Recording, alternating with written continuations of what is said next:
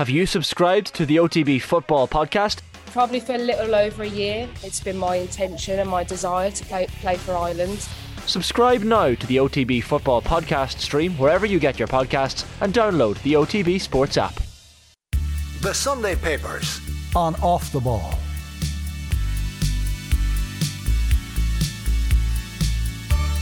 Now then, you're welcome along Sunday Papers. So lots to get through. Uh, front pages, back pages. There is sporting interest. So I will run you through the various headlines. The Mail on Sunday have a picture of Seamus Coleman after his brilliant strike. They call it a freakish goal. On his behalf, I don't think we're denying the intention. So uh, freakishly brilliant, maybe. Coleman delivers the headline. Ireland star holds Everton out of the relegation zone with outrageous winner. They were 1 0 winners against Leeds. There's also uh, plenty of stories on the front pages across the board on new GAA president Jarlath Burns. He has a dream of United Ireland. He talked about that in depth. Sunday Independent, very similar. Uh, Lee, it must be said, picture of Coleman. They go with Captain Fantastic. Coleman strike lifts Everton out of relegation zone. And then again, it quotes from Jarlath Burns GAA will fully support Irish unity says Burns. Sunday Times, Seamus Coleman again, Captain Fantastic. Great picture on his 401st Everton appearance. Uh, Captain Fantastic Coleman fires home winner as Everton beat Leeds. There is quite a lot on the uh, Qatari interest in Manchester United, and the Sunday Times tell us that the Qatari group could still make a bid for Spurs. So, in effect, the Qatari money is siphoned off in different areas and under different headings, and so it would seem that Qatari money can very much end up at PSG, at Spurs, at Braga in Portugal, where they took a 20% stake in October, and obviously at Manchester United, where they put in a £4 billion uh, bid. Lots of pieces on that inside. Uh, Sun Sport, uh, picture the Glazers uh, Glazers will not do a cut price deal. It's six billion sterling or they stay. The general uh, bidding is around the four billion mark across the board. Glazers say six or nothing. I'm sure they'll find some accommodation one way or another.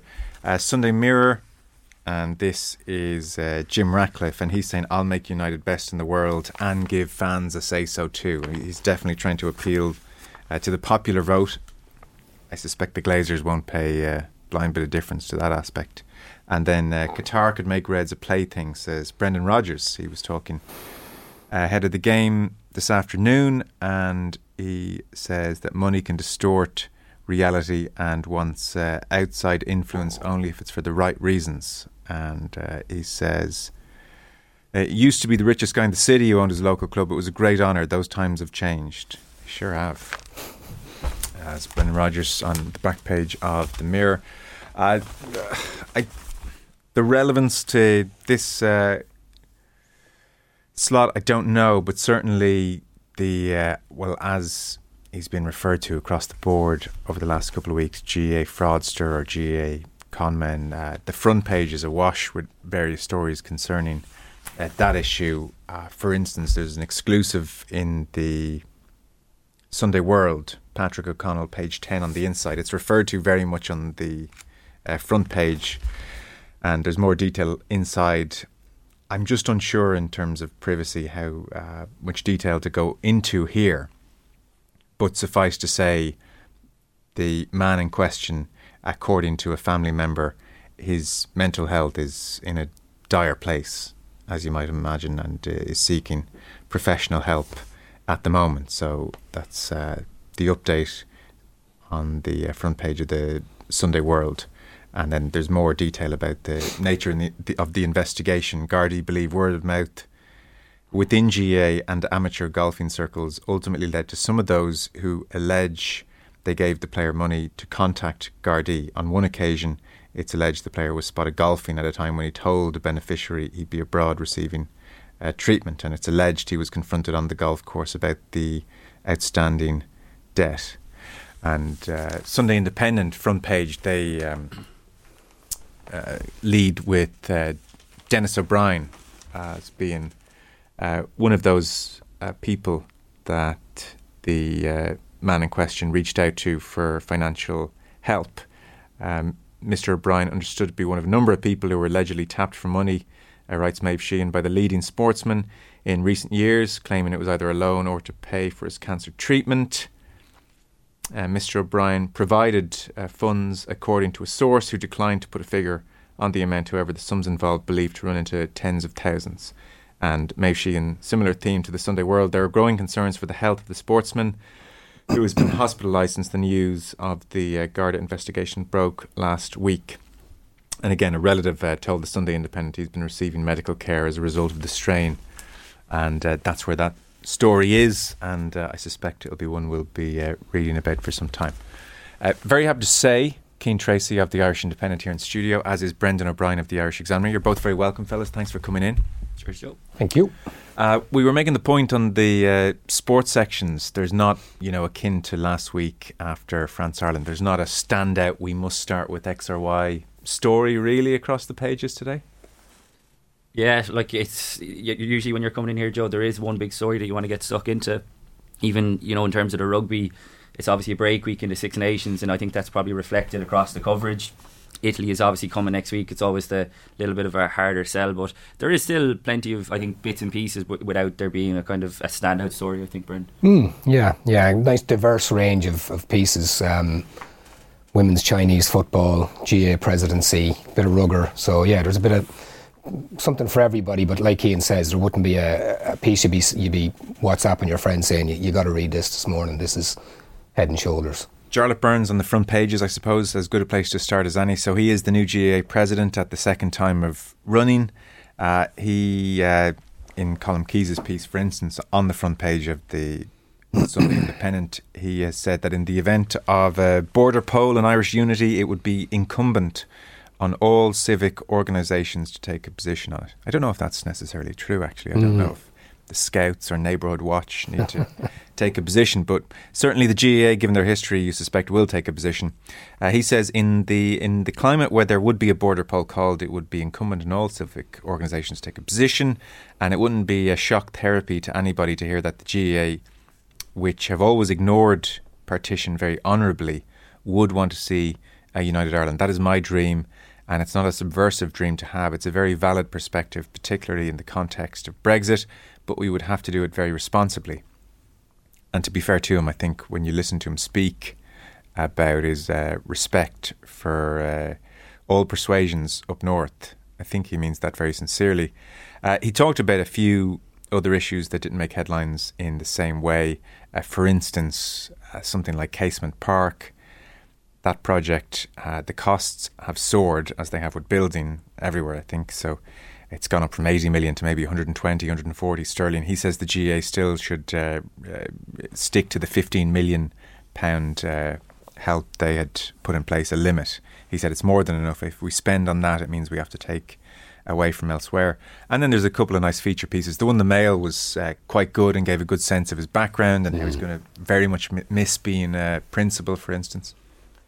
Yeah, I have to say I'm, I'm quite disturbed to see a man of Jarlath's vintage has become GA president. He's the first GA president I remember from the field of play.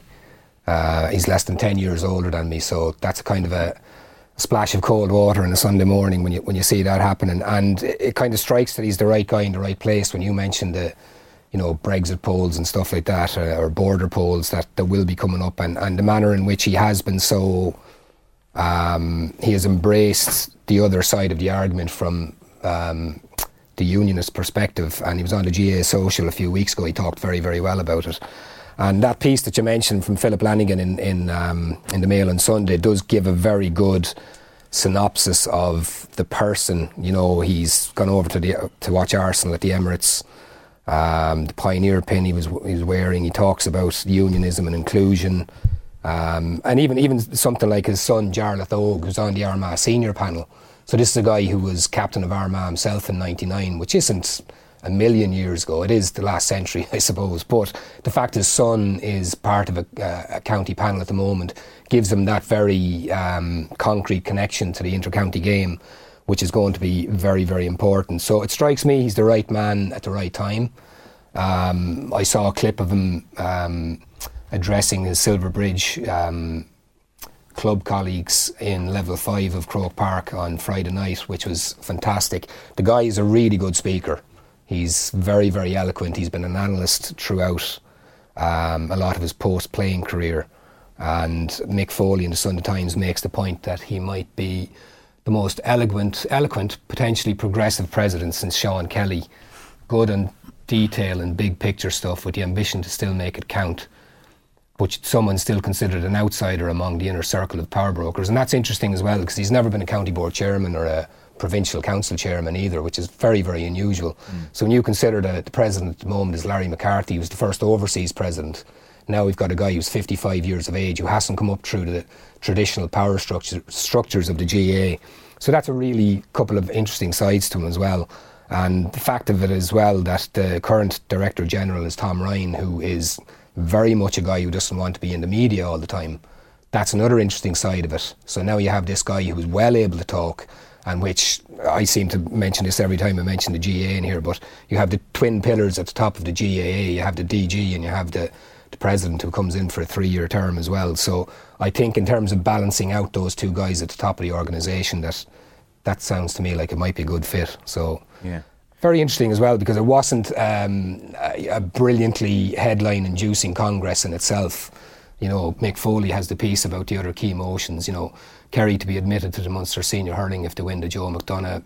Stuff about the under underage grades. You know, all penalties doubled for team officials guilty of infractions at juvenile games. So you know, meat and meat and potatoes stuff. Yeah. The Jarlath Burns is the stuff that stands out really.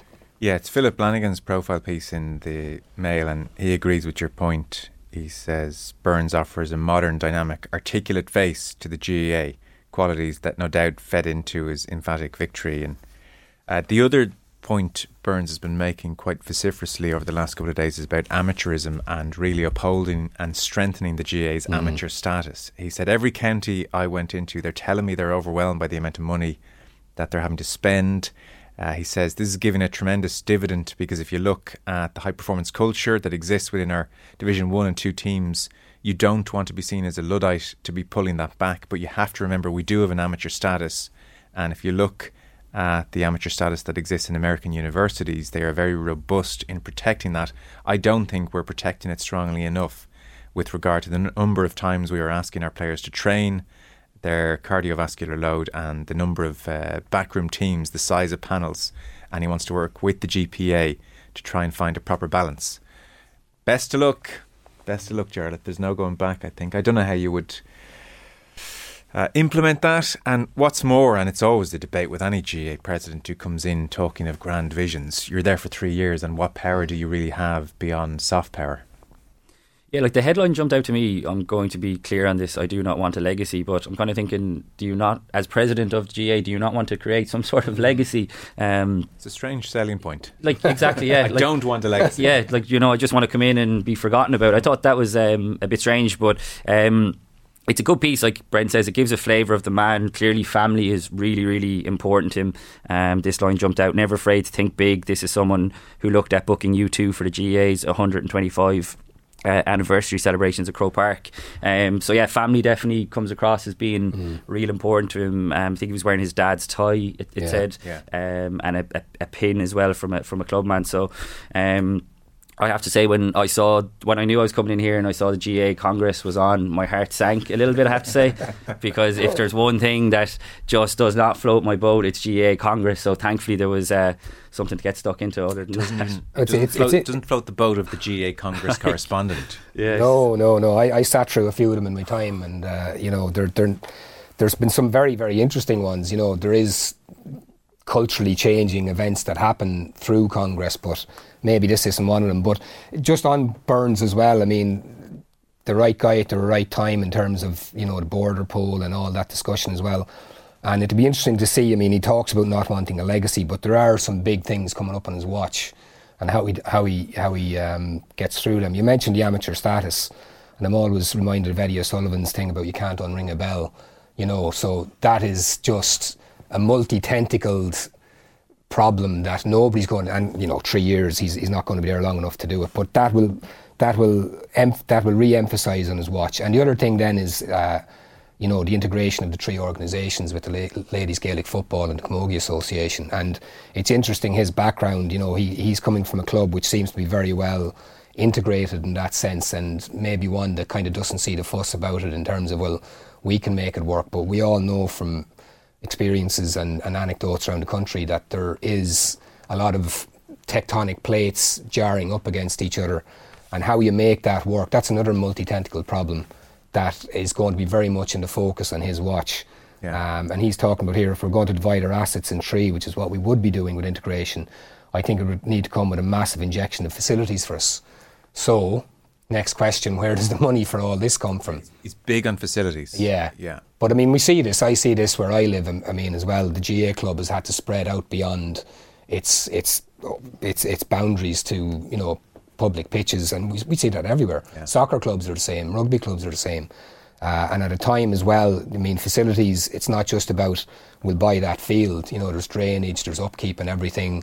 There's you know the cost of living is is soaring all the time as well. So there's a lot of things on his watch. So maybe he won't have a, a legacy, but there's there's still plenty to get stuck into.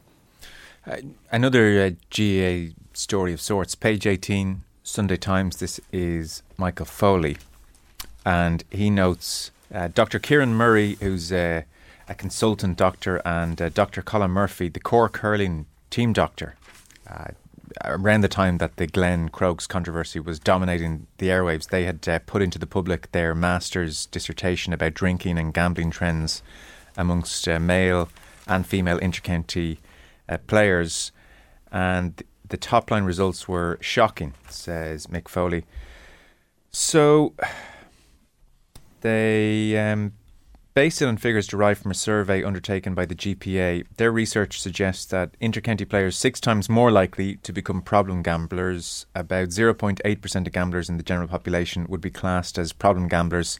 But from a sample of just under 700 intercounty players, that was 4.8%. So in the general population, 0.8% of us are problem gamblers. Eh, Within GA intercounty players, 4.8%. And it concludes as well that 79% of intercounty players are gambling, and again, general population 65%. I don't find that too surprising, I must say. 75% intercounty players, 65% in the general population. I would think lots of the general population have zero interest in sport, whereas obviously intercounty players generally would have an interest in sport and be more likely uh, to gamble. Uh, I was surprised, said uh, Murray, at the high percentage of problem gambling and that all problem gamblers were male. All problem gamblers were male. And he goes on to say that uh, a few academic papers have, have dedicated uh, themselves to the issue of gambling amongst elite sports people, but there are soft signs of compulsive gamblers uh, that align close to the personality types that excel at elite sports high energy levels, expectations of winning, uh, intensely competitive, uh, relentless optimism. Uh, plus, the point as well is made that often these GA players are bored silly if they can't socialise and can't have a drink and can't uh, go out and do all the normal things that you might do. So, uh, if you're if you're looking for a bit of a buzz or a bit of high, then maybe gambling is one of the outlets. And of course, it's so uh, accessible. So, um, I, I, shocking, maybe not surprising the same time, or whatever that phrase is. I always misuse it. It's it's the type of thing though you kind of hear about in Premier League or not Premier League, but footballers in England. Yeah. You know, young young kids going over, or not young kids, but young lads going over and just nothing to do in digs or whatever, and they just turn to to gambling. So. Um, to see it so stark, I guess, and you know, you kind of touched on it there, Joe. They're making the point that because they don't drink or socialise, they need that outlet, they need that high. Um, but yeah, I was I was a bit surprised that it it is does seem to be so um, so rampant. Yeah, I'm, I'm reminded of all those biographies of Irish footballers going over, and I think Niall Quinn's one was very good about.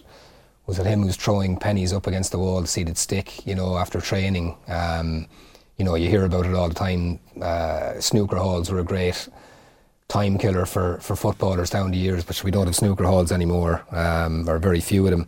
So it isn't surprising. Um, and Justin Campbell, the addiction counsellor and former Galway hurler, did put it very well there. And there's some good kind of personal stories about um, the Tyrone footballer, um, Niall McNamee, Oisin McConville, and uh, you know just how they were Richie Power from very small acorns, this this huge problem did arise. I, uh, you know, it's interesting as well. I, I hadn't known too much about the detail of the gambling regulation bill that Mick Foley mentions here as well. Like, um, and it has been stuck in the stalls, as he says, for a number of years. So gambling advertising between 5:30 a.m. and 9:30 p.m. to be stopped to stop credit card gambling. I didn't know that. Hmm. Uh, and build a social impact fund for research and treatment, financed by a levy on the, the industry's turnover. And they all seem like very obvious things to do, you know, to, to start addressing the problem. I didn't know either that betting firms had finally stopped taking bets on underage matches in 2016.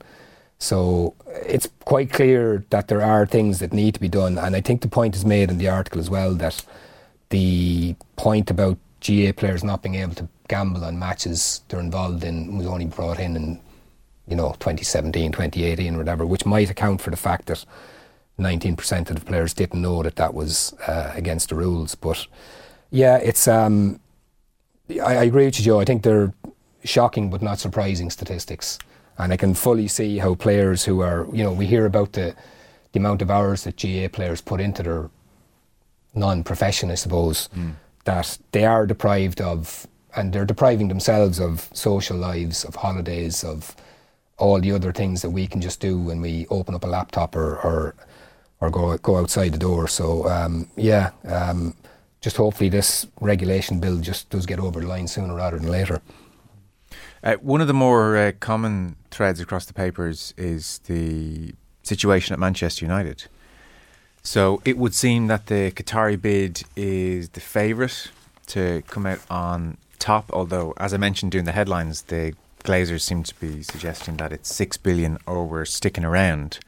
So Sunday Independent, Sam Wallace is, is writing there. The Mail on p- page seventy-two. Uh, it's a Rob Draper report tries to get into the nuts and bolts of where the money exactly is coming from, and I suppose it's complicated. But the short version is that there are various silos set up across uh, Qatari industry, and that will allow this to get over the line ultimately because there is a, enough separation between the PSG situation and the Manchester United situation and uh, various other investments that they've uh, made. And then uh, Alyson Rudd in the Sunday Times is wondering will Manchester United fans stand up in any great capacity, which is an interesting question. So, I mean, even just to read about uh, Sheikh Jassim bin Hamad, which is what the um, Mail goes into, they say so little is known about Sheikh Jassim bin Hamad Al Thani, the Qatari bank manager who lodged a four billion bid to buy Manchester United on Friday, that even his spokespeople working for him don't know his exact age. They weren't sure was it forty or forty one. And I guess without getting into too much of the nitty gritty here, what just jumps out is how interconnected everything at this uh, rarefied international level is. So to get to know Sheikh Jassim bin Hamad, who's about 40 or 41, you got to look at his father.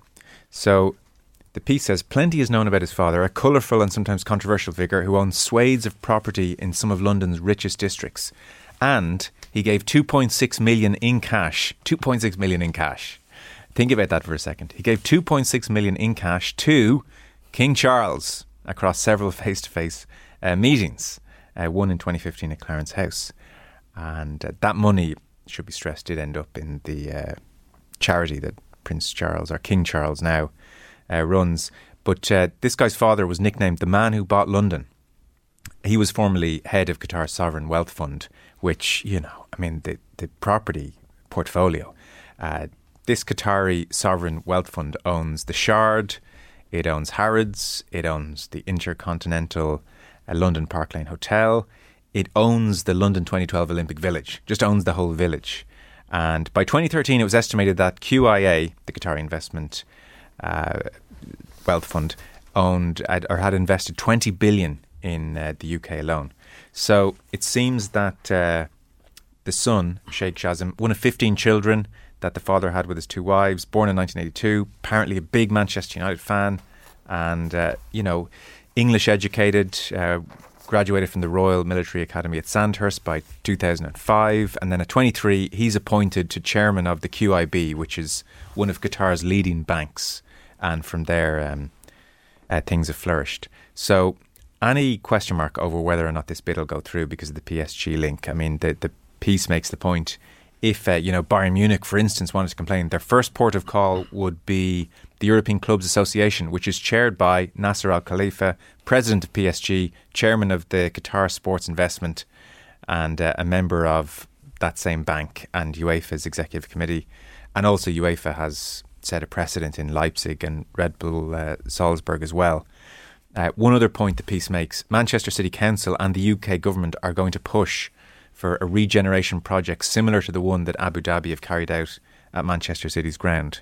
So that's the, the mail piece. And it's got, helpfully, it's got a graphic with the various photos of all the different people and their various uh, connections. So there's enough separation, but also not a huge amount of separation uh, either, is, is the point this piece makes. And the headline is Make no mistake, this is Qatari state bid mm. in all but name. So this is a Qatari state bid in all but name. I suspect every listener will be saying, "Tell me something I don't know." the, there's a great line. Um, the first thing to say about this is when you when you read all this, I kind of not avoided reading all about this, but it was kind of depressing me during the week, and I just kind of said, "Ah, oh, you know." all this stuff again. But um, sitting down to do the paper review today forces you into it. You look at it, and the overriding factor is this is happening. You know, um, we can say, oh, you know, this is terrible, this isn't right, this is whatever. Uh, Alyson Rudd, as you said, makes the point about will United fans make a stand over it.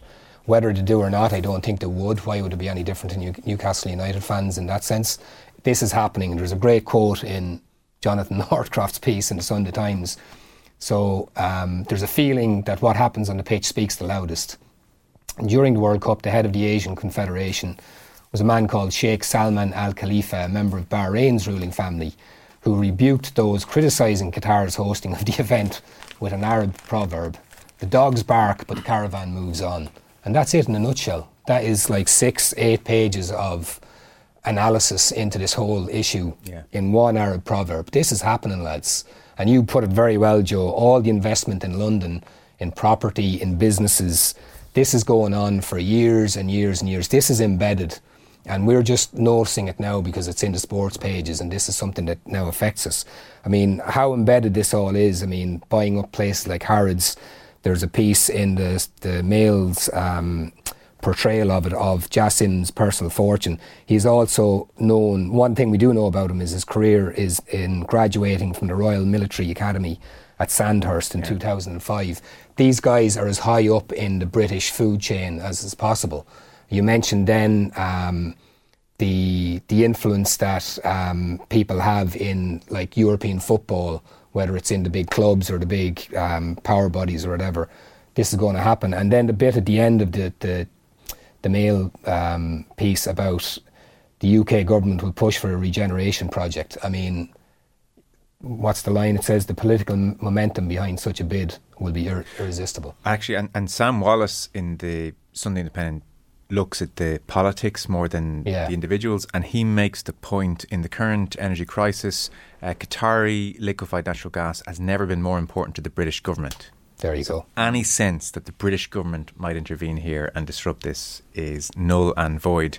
And he argues as well that this is different to Newcastle, that with Saudi, it really is about sports washing and distracting from uh, various aspects of that state. He says with Qatar, it's less about sports washing he says it's more about having soft power in the world because mm. Qatar is a vulnerable, uh, tiny flat Gulf peninsula trapped between the two great bullies of the region, Saudi and Iran. Uh, it's the size of Yorkshire, one of the wealthiest nations in the world, though, and it's determined to make itself politically uh, unviable to blockade or indeed invade. So it's, it's mm. about becoming a, a, player on the world stage as opposed to please uh, distract from our LGBTQ yeah. plus policy because nobody had really heard of Qatar in any great depth before the World Cup. So it's it's about actually just gaining. Um, I was going to say no, notoriety. Uh, notoriety. they don't want that, but they want to to gain in reputation as opposed to, in Sam Wallace's view, uh, distract the way Saudi are using Newcastle. Maybe it's two sides of the one coin. Yeah, like I'm kind of torn in this in terms of uh, from a fan's point of view. Like I get the point, the, the headline in Alyson Rudd's piece: United fans could make a stand over Qatari's bid, but will they? But like it's just it's easier said than done. Then, like if you're from Manchester, if you're from Newcastle, and that's what you've grown up with, you know, to just walk away and say I'm not going to support this anymore. You know, we talked about the the gambling and not having an outlet like that's a lot of people's Yeah. outlet at a weekend is to go to a game and you know it, that it's it's hard to know like wh- where which side you fall on it because like I said, um, like if you think about it, like if if the Qataris came in and bought over like the provinces, let's say in rugby, you know, and if you if all you knew like growing up was going to Leinster, Munster, Connacht at the weekend, would you suddenly go, no, I'm not supporting that, I'm not going to that? So, um, I think it's easier said than done than say United fans could make a stand, and it might be might have been in Alyson Rudd's piece. They're kind of comparing it to the Super League when the fans all got together, and you know the Super League stopped for now, but there's definitely a sense that that's going to not go away either. So um, I just think it's yeah, it's it's easier said than done to expect fans just to go, no, I'm not doing this. I'm not going to support the club. Um, Protest maybe might be doable. A protest- support the club. I- Manchester United fans are practiced in the art of hating the owners and loving the I club. was- But, but I- look, look, look at it. Sorry, Keane. Look at it as well. What's this Qatari bid promising to do? We will absolutely we'll tear Old Trafford down. We'll give you a new one. And Old Trafford is a kip. Yeah. Last time I was there was ten years ago, and it, it was showing its age already. Um, Clear they're the- clear the debt. Clear the debt. Yeah. All this money and clear the debt after the Glazers, who have taken out the, the figures there in the paper, multi millions of, of pounds from the club. So why, if you're, on your point, Keane, if you're a fan, uh, I want the Glazers out, just like Newcastle wanted Mike Ashley out. And these guys are coming in and they're going to rebuild the, the, the training ground, which is more multi-million euros. And and the interesting point in all this is it's made it's made in one of the pieces, I can't remember which. Does it come to the point where forget about a Leicester City winning the league, how will a Liverpool win the league? And and that's another point that I think it's in Jonathan Northcroft's piece. One of the football experts is saying that um, the danger here is that the Premier League could get nearly too big for its boots, in that if you have a handful of state backed clubs that are operating at a level way beyond anywhere else, suddenly, like the, say, the, the US investors who are, who are looking to come in, they could look at a Premier League club and go, well, why would I get involved with Liverpool or anybody else when these guys have all this uh, state state backed money? It's totally out of our reach. And, and just a sense of how quickly this has all escalated is the start of Jonathan Northcroft's piece in the Sunday Times, where he's talking about the Thai owners who took over um, Leicester City, um, who promised to invest no more than £60 million a season. Two years later, Leicester were Premier League champions after spending only 25 million a season and 12 months ahead of schedule. That sounds like something out of the 50s when the local glue factory owner took mm-hmm. over some team in, in Yorkshire and got them up to the top tier. Yeah. You know, two points a win. It's it's astonishing. Like what year was Leicester City? Was that 16. 20, that's 7 years ago. And that's that's how it's shot through the roof in no time at all. Fans would protest over that kind of spending now. like, I- Jack Walker at Blackburn, like, you know, he seems like he's from a different Your po- 400 years ago. Do you know, it's an interesting point that actually these petrostates may put off the, I, I don't know, the, the, the hedge fund types. Uh, Poor old multimillionaires. Know, the quaint uh, hedge funds. Because I was going to wonder, you know, this has been talked about as well in the papers as a failure of regulation. But you wonder to what extent it's slightly willful because this has elevated the league into just the Super League. You know, I'm sure in Spain, Mm. name, yeah. in Spain, maybe they're saying, lads, wh- why, why, why was it Man City and not Valencia? Why Newcastle and not Levante? How have we missed out on all Why this? Wolves, petro not state Real money? Madrid? Yeah. because it's it's because of this money you have Erling Haaland coming to the league, and if Mbappe is to leave, he may well end up in the Premier League because of the, Mm. the money. So you do wonder if it's it's a lack of regulation, but also willful lack of regulation Yeah. because it's been terrible, quote unquote, but it's also been wonderful for Mm. the league. Yeah. just just on the the protest though, like I was over in Old Trafford um, a Are couple you a of United fan? uh, yeah. Um, so You I have to think about that. Yeah, I am. Um, I was over there a couple of months ago. I hadn't been in a long, long time. You're right. It is. It is fairly run down. But there was a march before the game, like that we just happened to come across as we were walking in, an, an anti-Glazers march. But like all those people were still going into the game. Do you know what I mean? So like you can have your protest, you can have your thing, but those people who I saw weren't going. I'm not going in to, to watch this game. So that's what I feel like is probably going to happen with this as well. You can protest and all that, but ultimately, I would say 95% of people are still going to go and they're going to watch Man United again. No, no more than, than Newcastle will. So to say you, you United fans make a stand is fair enough, but like how far do you go with No, I that thi- I- I stand? Well, we've true. already had one breakaway club from from Man U as well, back when the Glazers took over. So you know, I guess maybe the interesting thing will be with Newcastle. It would seem, I'm, I'm basing this in the online world, which can be manipulated, but it would seem a huge percentage of Newcastle fans almost defend the, the Saudi regime online. It will be interesting. The Qatari, uh, I was going to say state, let's call it the uh, bid, as Sam Wallace says, they are looking at the 470 million Manchester United fans around the world. If you suddenly buy their uh, affections, that's quite a lot of people. And the thing is, like you, you- um, you touched on it there about the the Glazers. Whoever's coming in after the Glazers are going to be hailed as you know, it, it's exact same as Mike Ashley in Newcastle. So, True. and that's exactly what they want, isn't it? Like that's their sport washing in in action, really. yeah, there's nothing more one-eyed than a football fan on social media. no, it's true. So you know, Any fan, to be fair. Although it, Sam Wallace's piece again points out, like at Manchester City's Etihad Stadium, there is a banner in the centre tier of the stand which faces the television cameras, and it says "Thanks on behalf of the city to uh, Sheikh Mansour." You know, so it's a fairly uh, prominent location. there you go. Uh, those bids were lodged on Friday. I don't know how quickly things will um, proceed from now, but seems the Qataris are out in front. You, uh, Brendan, picked out a piece on Willie Mullins. Yeah. Page 60, Mail on Sunday. We are three weeks out from Cheltenham. Yeah. Um, yeah, it's an interesting piece, um, and it's written by Philip Quinn, who writes a lot of football as well. And Philip goes over to Cheltenham, um, so he's well versed in both camps. And, and the good thing about having somebody like Philip write this is he puts in a lot of football references. And Willie Mullins himself is a football fan, so if like me you're not into the um, the nuts and bolts of racing, I, I covered Cheltenham for nine years, and I, I, sport is still a bit of a mystery to me. I never fully took it into my heart, but I am interested in it. Uh, so it's a nice piece if you're not somebody who's going to be watching the 320 from, you know, Punchestown or whatever. And as an aside, would you recommend Cheltenham to somebody like you who can vaguely appreciate it, but Yeah. is not sure if it's really for them? Ah, yeah, like if you're a sports punter and you have that adrenaline buzz that you want to do, I mean, it's it is. I mean, the whole town is taken over from it. Um, the, f- the week of the of the festival is it's no different to being in Thurles for a Munster final or you know going to the Aviva and the, the crowds around it. If you're there with a group of friends or family, um, Is it family friendly? Mm. I, I have it as a booze fest in my head. It is, it can be like I, I'm reminded of, of especially the Gold Cup days on a Friday, and you see it as the week goes on. On the Tuesday, maybe you can get around a little bit; it's okay. But by the Friday, you're literally wedged. So you're trying to get from the, the press area to the the ring um, for the post race comments and all, and it's literally like you know Grand Central Station on Christmas Eve.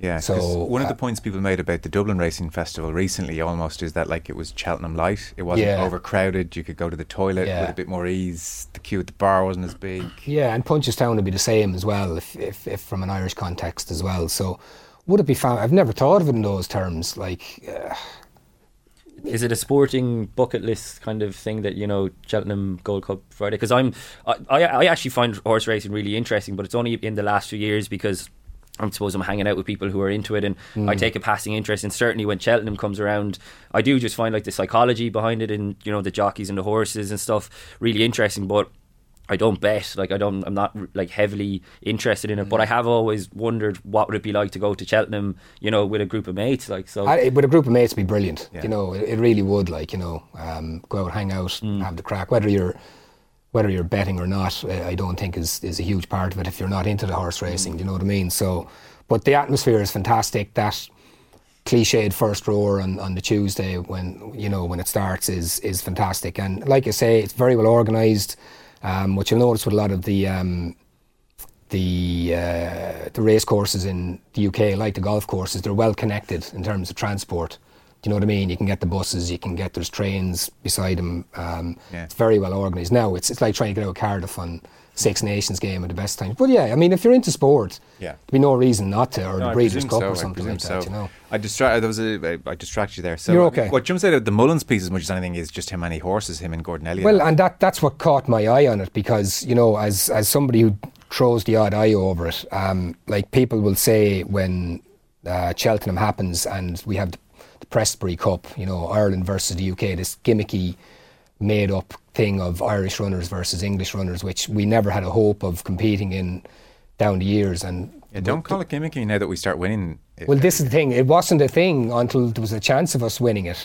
and I say us, and that's another thing entirely. But anyway, Yeah. um, but really, it's it's a handful of Irish trainers who are winning all the big pots. And if you look at any of the big um, meets in Ireland as well, I mean, the amount of runners that are Willie Mullins or Gordon Elliott or a Henry de Bromhead have is astonishing. And we've seen in recent years some of the smaller trainers in Ireland just pack it in. They just it's economically not viable for them.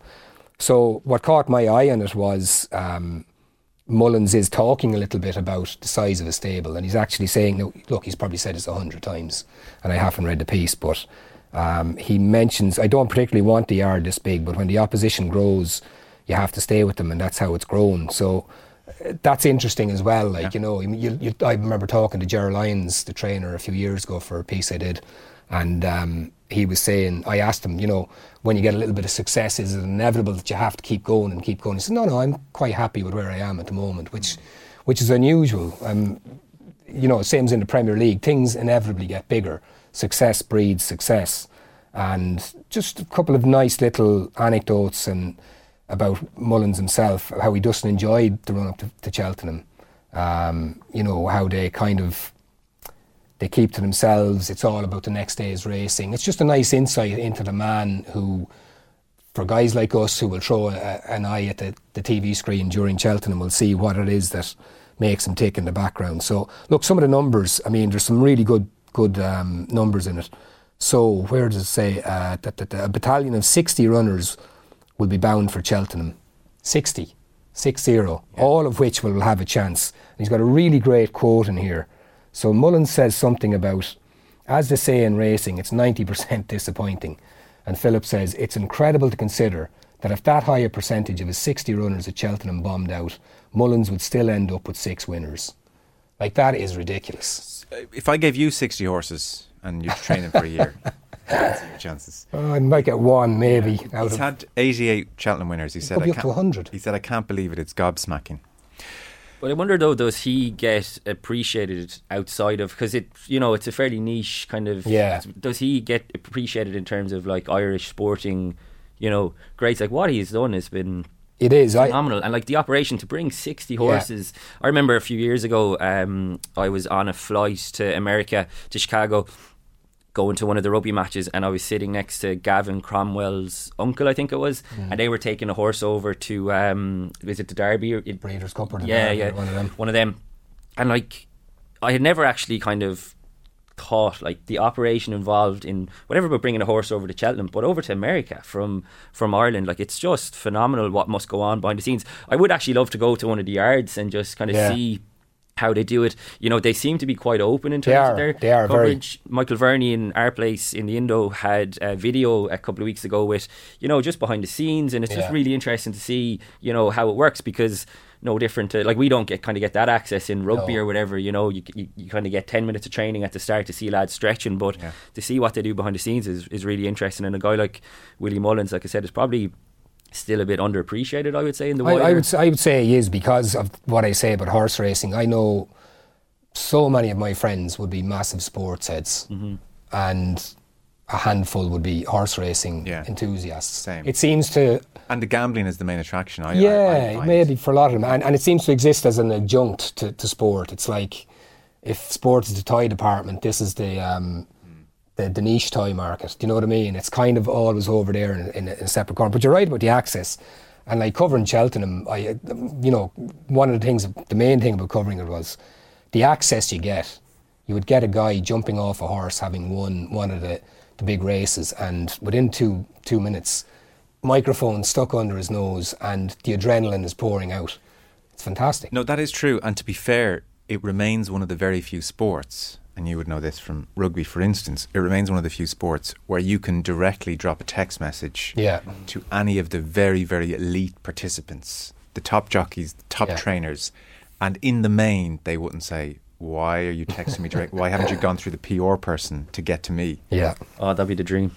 Yeah. The dream. It, it is because even like the League of Ireland would have been the other one in that manner for a number of years. And you talk to lads covering the League of Ireland now, it's Tightening up. totally changed. Mm. You know, So, drop, drop, dropping Johnny Sex in a text. Well, what's the story? Are, you, are you fit for Italy? Can you imagine? Can you imagine it? Yeah. So that's why yeah, I think it's really interesting that they Yeah. do get great access, and it, it sells the sport really well, like doesn't it it? does, yeah, yeah. Yeah, okay. So that's uh, Willie Mullins ahead of uh, Cheltenham. Uh, there is, like, it's just an extraordinary piece. I don't really know as a talking point or discussion point, is there much we can say on it? But just to recommend it as a great read. And it's Cathal Dennehy, pages 16 and 17, Sunday Independent. And it is utterly horrific. And if you are somebody of a sensitive disposition who may find uh, various issues of abuse triggering, then I would say maybe uh, skip through for two, three, four minutes on the podcast if you're listening there, or uh, turn off the radio. I would not know who Oksana Masters is. So, uh, Oksana Masters is a Paralympian gold medalist in several different pursuits. She's had all manager, manner of injuries and has, you know, initially it was rowing and then injuries scuppered that. And so she came back and she became a winter Paralympian and took up cross country skiing and went to Sochi. And then 2016 Paralympics in Rio, she competed in hand cycling and then road racing and ultimately came through and, and won gold medals. But I suppose it's it's just uh, so shocking her story, and, and Cathal Dennehy paints it beautifully here. And she's written a memoir, I guess, is the point, the hard parts, which I suspect, and he says so himself. It's a riveting 335 page trip through one of the most fascinating stories in world sport, and that's no exaggeration. So, to give you a brief synopsis, she's 33 years of age now, so that means she was born in 1989, in June 1989. Uh, this was in Ukraine. This was three years after the nuclear power plant disaster at Chernobyl. And she was born a couple of hundred miles away. You know, this is the kind of thing to remember here. She was several hundred miles away from Chernobyl, and yet the radiation poisoning was such that it caused multiple birth defects. So she was born, and just the heartbreak here. She was born with six toes on each foot, five webbed fingers, no thumbs. Both of her legs were missing tibias, which would in time lead them to become non functional. You'd think that's bad enough, it gets a whole lot worse. Until the age of seven, she lived in orphanages, three in total. The last one was the worst. So, th- this is until she was seven years old. There, Oksana was beaten, raped, her home a hell from which she couldn't escape. She learned at an early age not to cry because that brought further beatings, and so she suppressed her sadness. Her nights lived in quiet terror, wishing for a saviour to walk through the door and adopt her. But as the children around her got picked, extracted, saved, she was always left there, unwanted. Her disabilities and the level of care required, meaning Oksana was overlooked again and again. There's then a description of a piece where her and her best friend Lainey, because they're starving at night time, they sneak out to look for food, they get caught, and Oksana is, is pushed by Lainey as the um, whoever's in charge of this hellhole of an orphanage comes out. Uh, Lainey pushed her away so she'd be hidden from view, but Lainey got caught herself. As a young girl, she was dragged from the room. She was viciously beaten and left for dead on the floor. The orphanage told anyone who asked that she had died of an illness. Oksana, though, says she saw what happens. Uh, she says, honestly, I've yet to come to terms with it. 20 years on. What happened to her is because of me. The guilt will never go away. I don't want her to be forgotten. Uh, eventually, she's adopted by a professor in America, Gay Masters, uh, who's a university professor in New York, single woman, couldn't have children. Eventually, uh, the cost was prohibitive of adopting in the US, and so she saw a video of Xana, adopted her. That's not the end of her troubles, though. She, she's adopted in '97 at the age of at the age of eight, and then the the issues at birth come to the fore. So her left leg was amputated when she was nine, the right leg when she was 14. That was an especially traumatic experience because she went into the procedure believing it would occur below the knee, but she woke up to find it was above the knee. Uh, for years, she had phantom itches and pains. She used to reach down and scratch her leg and then find it wasn't there. And then she's a teenager trying to deal with just the hell that was her life. And sport is her saviour. And she says, uh, to have your legs amputated, having your memories come back that you're um, you've suppressed for so long, uh, that you can't control those memories in your head. It gave me a healthy outlet. And she goes on to do amazing things at the games. And she goes back in October 2015 as, a, as I guess, as given what she achieved in the Olympics and Paralympics in particular, as a bit of a superstar. And um, at the US Embassy over, and, and she was brought back to the orphanage actually. She did a tour of the orphanage, which, which brought back, as you can imagine, all kinds of hell. But she was very much local celebrity at that stage. And um, it turns out her family are still there, and her brother uh, reaches out to her. And uh, apparently, uh, her mother had been forced to give her up because they said to her, Well, you can't afford to look after her, so she's going into an orphanage. Oksana didn't know what to believe. Uh, stayed in touch with her brother. She's currently learning Ukrainian. She's not yet built up the mental capacity to take the giant leap to meet him, um, believing it will likely occur when her sporting career is finished. I'm not sure if her mother's still alive, but um, I presume a meeting may well happen. Uh, that's the synopsis of it. It's just jaw dropping. And like you, you see photos of her here lifting. I mean, at a glance, you open the page, and she is this like extraordinarily beautiful athlete holding uh, the, the, flowers aloft and a medal on her in her Paralympic gear and USA. And you glance at the photo, and it you know the headline is Masters of her Universe because she is um, her second her surname is Masters, her US surname, and you kind of think, oh, this is the story of I don't know a far happier story. Um, it's just absolutely jaw dropping, like I said. Inspiring, yeah, you'd have to say. I mean, her, her ability to turn her hand to different sports is remarkable, really, mm. and you know, Dennehy, in fairness to him, like has you know built a really strong reputation for writing really good pieces that are, you know, like I've certainly never heard of uh, Oksana Masters. Um, but the fact he was over in her home in uh, where was it Illinois? Illinois oh, yeah. I mean, like that's a that's a big undertaking, but like it really really pays off. And you know, he clearly got her to open up about some really tough things. She's obviously writing it in the memoir, but I would be interested in reading that memoir because like you said, Joe, the pictures are extremely powerful. Like in one of them, a man is carrying her, and you know you can see her amputated legs and stuff, and it's just yeah, remarkable. This was for me, this was the standout piece um, mm. in the papers. Um, because like it's it's it's there's something nice about reading about a story that like when would you ever have kind of yeah. come across that I'm sure it's probably more well known in in the states um, in Paralympic cir- circles but yeah. uh, Cathal Dennehy does a really really brilliant job I have to say um, about getting you know a person to talk about stuff that's not easy and even if you mm. think yesterday um, Rory O'Connor in our paper had a piece with Brittany Hogan mm. you know open up about you know her horrific past about abuse and stuff so um, you just have to admire people like this who I don't know where they get the courage and the strength from um, but I think you know her uh, Oksana Masters attitude is she doesn't want people to feel sympathy for her she's more written the memoir to try and help people that if anyone was in the same situation. So uh, just hugely hugely admirable. And it's the same another link between this and the Brittany Hogan piece as well is is how they they latched onto sport. Mm. I mean you, you, can be very cliched about this kind of thing and sure. you know you can lay on the treacle and stuff like that but it's actually very true. And she says it here herself. She says um, rowing which she went to first was a lighthouse through the violent storms. Uh, signaling the way to survival. Like when you just think of those words, survival. You know, sport was beyond going out for a kick about with her friends or going down to the pool. It was a means of survival, of actually turning all that horror around and, and getting on with her life. And she said, sport has allowed me to view myself as capable of achieving high goals and appreciating my body for what it can do. It taught me how to love myself and love the things that make me different. And she uh, mentions a Coco Chanel quote she loves and put, put into her um, her uh, high school yearbook photo. To be irreplaceable, one must always be different.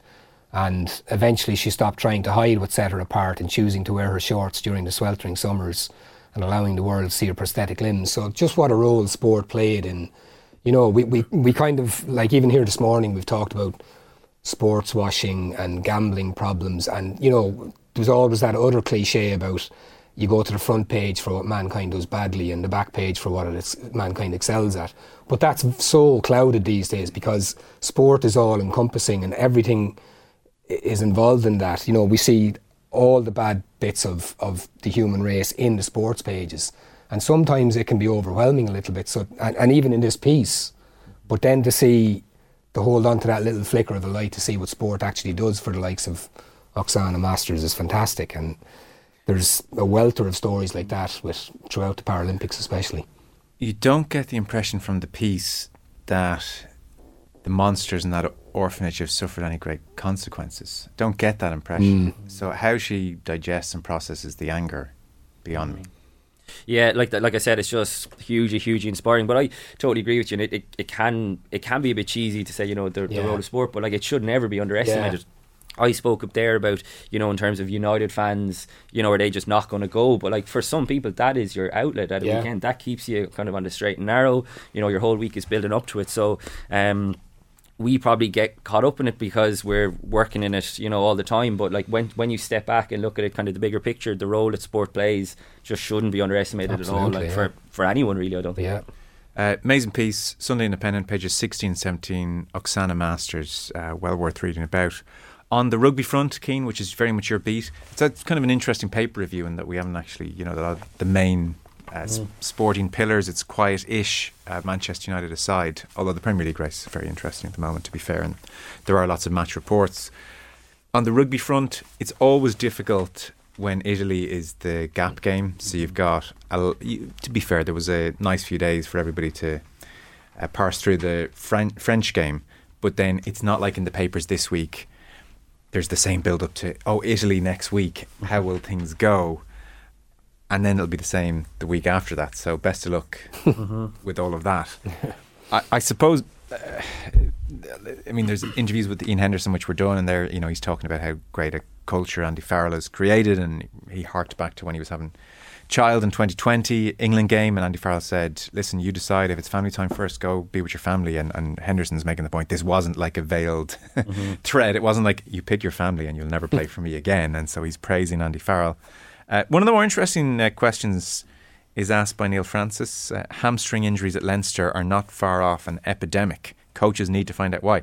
Uh, right now, Gibson Park, Cian Healy, Dan Sheehan, Ronan Kelleher have and have had issues with their hamstring. Tadhg Furlong, soft tissue injuries, back, hamstring, calf, they're all interrelated.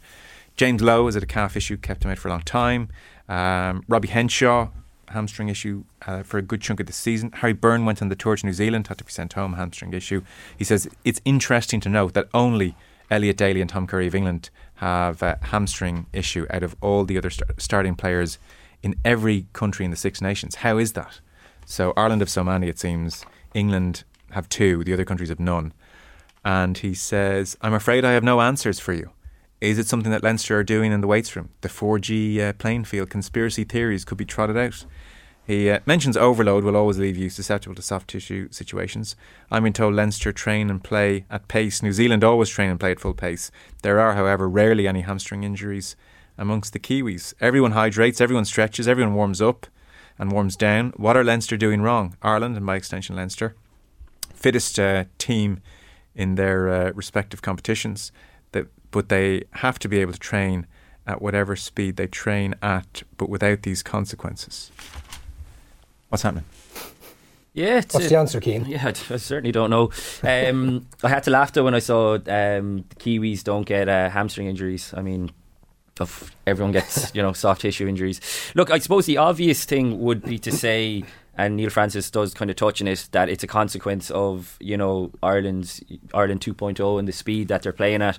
By all accounts, they were flogged in in Portugal in the lead up to the, the Wales game. Um, but like, if given the year that's in it with the World Cup coming along, you, you'd imagine that they're going to be digging deep into into figuring out why it is happening. But it's Bernard Jackman mentions that in his piece. He takes an optimistic view. He says this is at the end of a long piece about how well everything is going, frankly. But he says one in, one worry has been the increase in soft tissue injuries in the squad, but that often happens as you push your body further than it's been pushed before. And the good thing is the injuries heal, and then the new training level becomes the norm. That's the optimistic view, I suppose. yeah, and the thing about it is. Um, the quality in the Ireland squad at the moment means that the, the training has gone through the roof because you have you know 15 guys. So like next week 15 guys will be running as Italy. And that could be you know let's say for example you could have Bundee Aki and Jamie Osborne running as your centres against uh, Stuart McCloskey and Garry Ringrose. And all those guys want to make an impression you know they want to be putting their hand up for selection. So possibly that the standards have gone up across the board and it's just a consequence of that. But it's surprising given the advancements in sports science and things like that. Like everything is monitored to the nth degree now in rugby, um, and like it, there's no doubt that it is a concern, particularly with what, what I said when you're looking at what's coming down the road. But um, to compare it to England having two hamstring injuries, but then you look at the style of rugby that England are playing, so um, it it shouldn't be happening. But is it a consequence of training hard, like Leinster's, you know, Stuart Lancaster's Tuesday sessions? That's you know high ball and play time where it's just go go go. You know, picking up injuries is going to be, I'd say, part and parcel of it. Now, whatever it was, six or seven, in, like hamstring injuries at the same time, is concerning. But um, yeah, there's people paid a lot more money than I am to be sure. coming up with the answers. And Ireland's, you know, strength and conditioning has been a big plus. I think it's Jason Cowman, isn't it, mm. who's the S&C coach uh, with them, and like that's their kind of their USP at the moment. Like you think back to the the France game, and in the week of it, you know, James Lowe was kind of fairly bold enough to say that you know we we think we're fitter than France, yeah. and that was a bit of a cliche over the years that you know France's fitness will will be an issue, but they've totally turned that around, and it's less so. But in fairness, it was that's what Ireland you know won the game off yeah. because they ran France into the ground. So I don't think you can kind of just say, oh, we need to start changing everything we're doing because players are picking up injuries. But it's definitely it's definitely a concern, though, isn't it? Mm, oh, yeah, it would be. And and look, you mentioned it, the the, the highly paid and highly um, trained minds that are there. If they if they do see a trend, which they should do on those and those um, figures, it will be identified and it will will be changed. But from a, a long term point of view, uh, you don't want to wish injury of any sort, even if it's a sore thumb on anybody. But we've seen already in the Six Nations, it's to Ireland's benefit that there are some established players that are sitting it out. And if you were taking the, the medium term view towards the World Cup, you would not be disappointed to see a, a few other key players have a twinged hamstring or calf for Italy or for Scotland mm. or, or for England down the line. So, like, yes, they are a concern, but in terms of the people who are, who are missing and in some of the some of the positions they're missing, this is to the long term benefit of the of the team going forward. And, another point as well is like they're, they're just such finely tuned athletes that you know it is easy for things to go. Like I think of someone like uh, Robert Baloucoune, who unfortunately is quite injury prone, but like he's just such a thoroughbred athlete that you know he's like a sprinter basically. That it's so easy for stuff to go. So that probably plays a part as well. And I was reading, I don't think it was in the Sunday papers, but I'm not sure if you guys saw it. Uh, Dominic Cal- Calvert Lewin with um, Everton, because he's like constantly plagued yeah. with injuries, and now they're going looking at his mattress and what car he's driving and all this kind of stuff like behind the scenes. So maybe like Leinster in Ireland will start doing uh, stuff like that. But um, yeah, it's it's I, am surprised just because of the advancements yeah. and things. And now they're talking about going looking at players' mattresses and cars they're driving. Who, who, Damien Duff had to have his car seat changed. Really, yeah. Back in the day, yeah. yeah Ryan Giggs. Um, who's the Irish player who um, whose house was just outside the training ground of the Premier League club? And he made the point: I, I actually drive. I could walk. It's probably quicker to walk, but I actually drive to the ground. It's to kind of you know save the wear and tear on his. It was I don't know six or seven years ago. So that are, those are the levels that, yeah, they, yeah. that they go to, you know. The wear and tear for rugby players is obviously yeah. much higher than as well than it is just given the nature of the sport. So, um, yeah, certainly if you were coming up to the World Cup and you're missing this calibre of players, I know Ireland are going really well at the moment, but you want everyone on board, don't you? There's all, yeah, maybe there'll be like a tapering off approaching the World Cup, and they're getting a heavy load in now. Well, there's also, there's also the fact, you know, people talk about the, the, the lack of workload in Irish players. Mm. You know that they're they're not flogged as much as English and French. So are they going zero to sixty? Is that yeah. Is that part of an issue? That's obviously I have zero yeah. background in let's, physiotherapy. Let's move off this topic where we're uh, caveating every point with I don't know. Uh, Mick Foley is writing about um, the golf documentary Full Swing on Netflix. He, he uh, widely quotes Chad Mumm. May well have interviewed Chad Mumm uh, for this piece, and, and he's he's charting um, making this documentary, which is so far debuting very well on Netflix, and we'll see if word of mouth keeps it there high in the charts. Uh, the Six Nations documentary, based on what all the Irish players are saying. Jack Honan, yeah, didn't exactly give it a ringing endorsement. It's going to be terrible. yeah, we've given them nothing. Yeah, that seems to have been badly communicated to players, management, yeah. certainly in the Irish camp, and so there are doors being closed, and there's been a contagion uh, whereby others have heard, "Hang on, Ireland aren't cooperating. Well, mm. we're not cooperating unless you're the Italians or the Scots." Italians need to promote the game. Scott's never going to turn down an interview opportunity. Yeah. Uh, but it doesn't seem like we'll be gripped by the Irish Yeah, uh, look, camp. you look at what happened in Wales the other day when they were sent packing, and now that's obviously for different reasons because of the, the, the player revolt that's going on in Wales. But the Netflix cameras were sent out. Oh, were they? Yeah, Oh, yeah, yeah, yeah. Alun Wyn Jones told him basically to get out. So um, that's interesting. I look too, forward so. to like next year. All was well in the Welsh camp in week two. We'll move Yeah. on to week four. But it's interesting, and I'm curious, Joe, to get your um, take. Have you binged the full yeah, swing? watch most of I've, it. I've watched the first three episodes. first, um, one's, first one's actually arguably the weakest in some respects. yeah, respects. What was um, the first one again? Dustin Spieth and Thomas. and- Oh yeah, the, Opening the frenemies. Opening Frenemies, scene of yeah. them uh, gambling a thousand a pop Yeah. on. Yeah. Can you guess the correct card? Is it an ace of clubs? No, Yeah. thousand to me. Yeah, it, yeah. That was the a bit Brooks grotesque. Koepka one was Very very, good. good. Very Very, good, good. yeah. Um, but Joel Dahmen one Very was good. great. I, you know, when people said, "Oh, could this be transformative for the game?" It, the big issue with golf is that you know each field is 156. There might be 200, 300 players on on tour, and so like, you know, suddenly I'd be very interested in Joel Dahmen. Mm, absolutely, You yeah. may not see him very often. Golf throws up a new underdog each week that Yeah. you don't know of. Whereas in F1, if Joel Dahmen was one of 20, it's very easy to. You can see why F1 in so many ways lent itself to this uh, production because you only have to bring a limited number of characters to, to life. Whereas Yeah. golf, there's an endless amount of characters. But the job they did with Dahmen, who is like 70 in the world, and opens by saying, Someone in the world has to be number 70. Might as well be me. And and basically just thinks he's rubbish. And everyone is trying Mm. to tell him, you're much better than you think you are.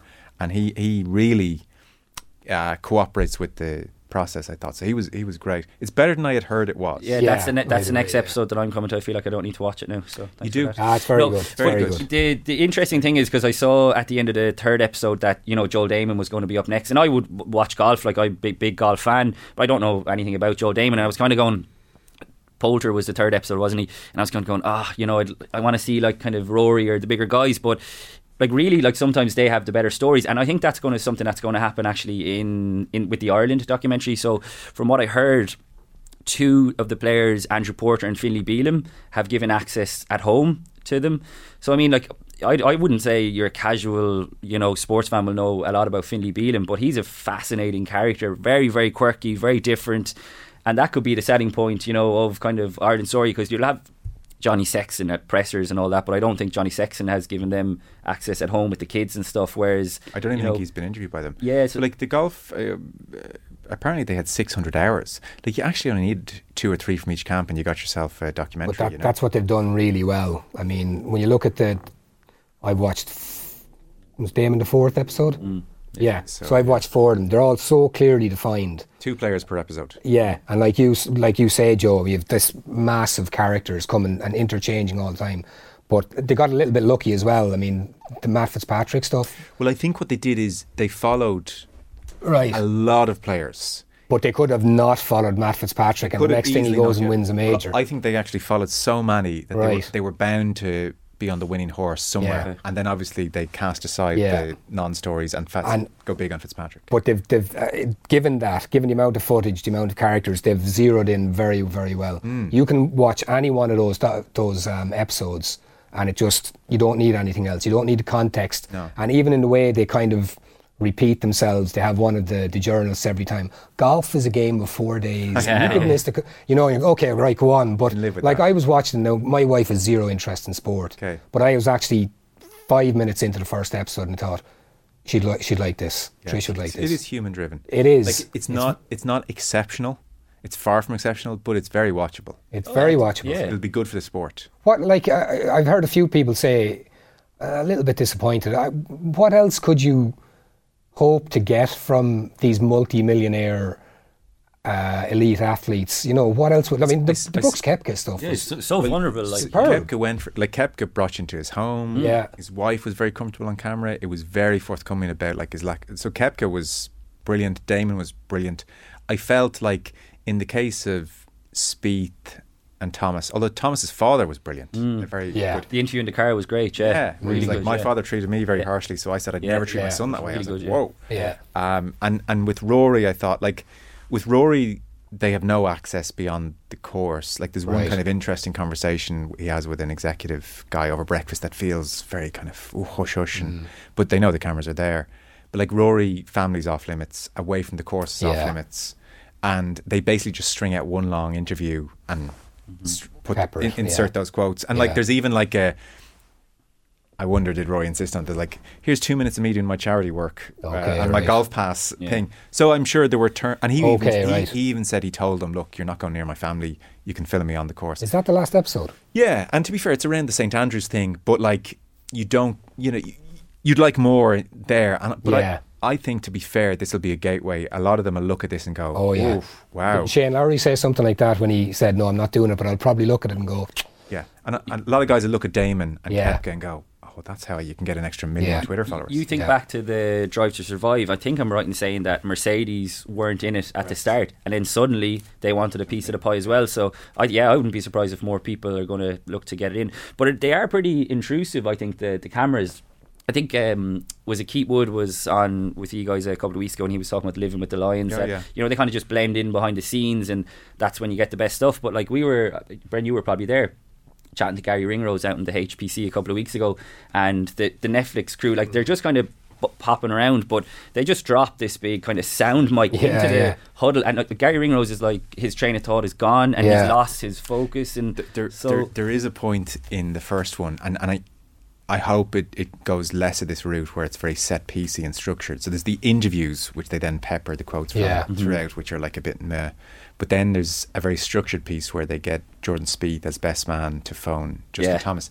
So the cameras just happen to be rolling when Yeah. Speed from a car park Mm, phones yeah. Thomas in a car, and the cameras happen to be rolling both sides, Yeah, yeah. and like it's a little Yeah. back and forth, and it does feel like you're watching Made in Chelsea. It's very Yeah. stilted, Mhm. but on the whole, it's um, very watchable.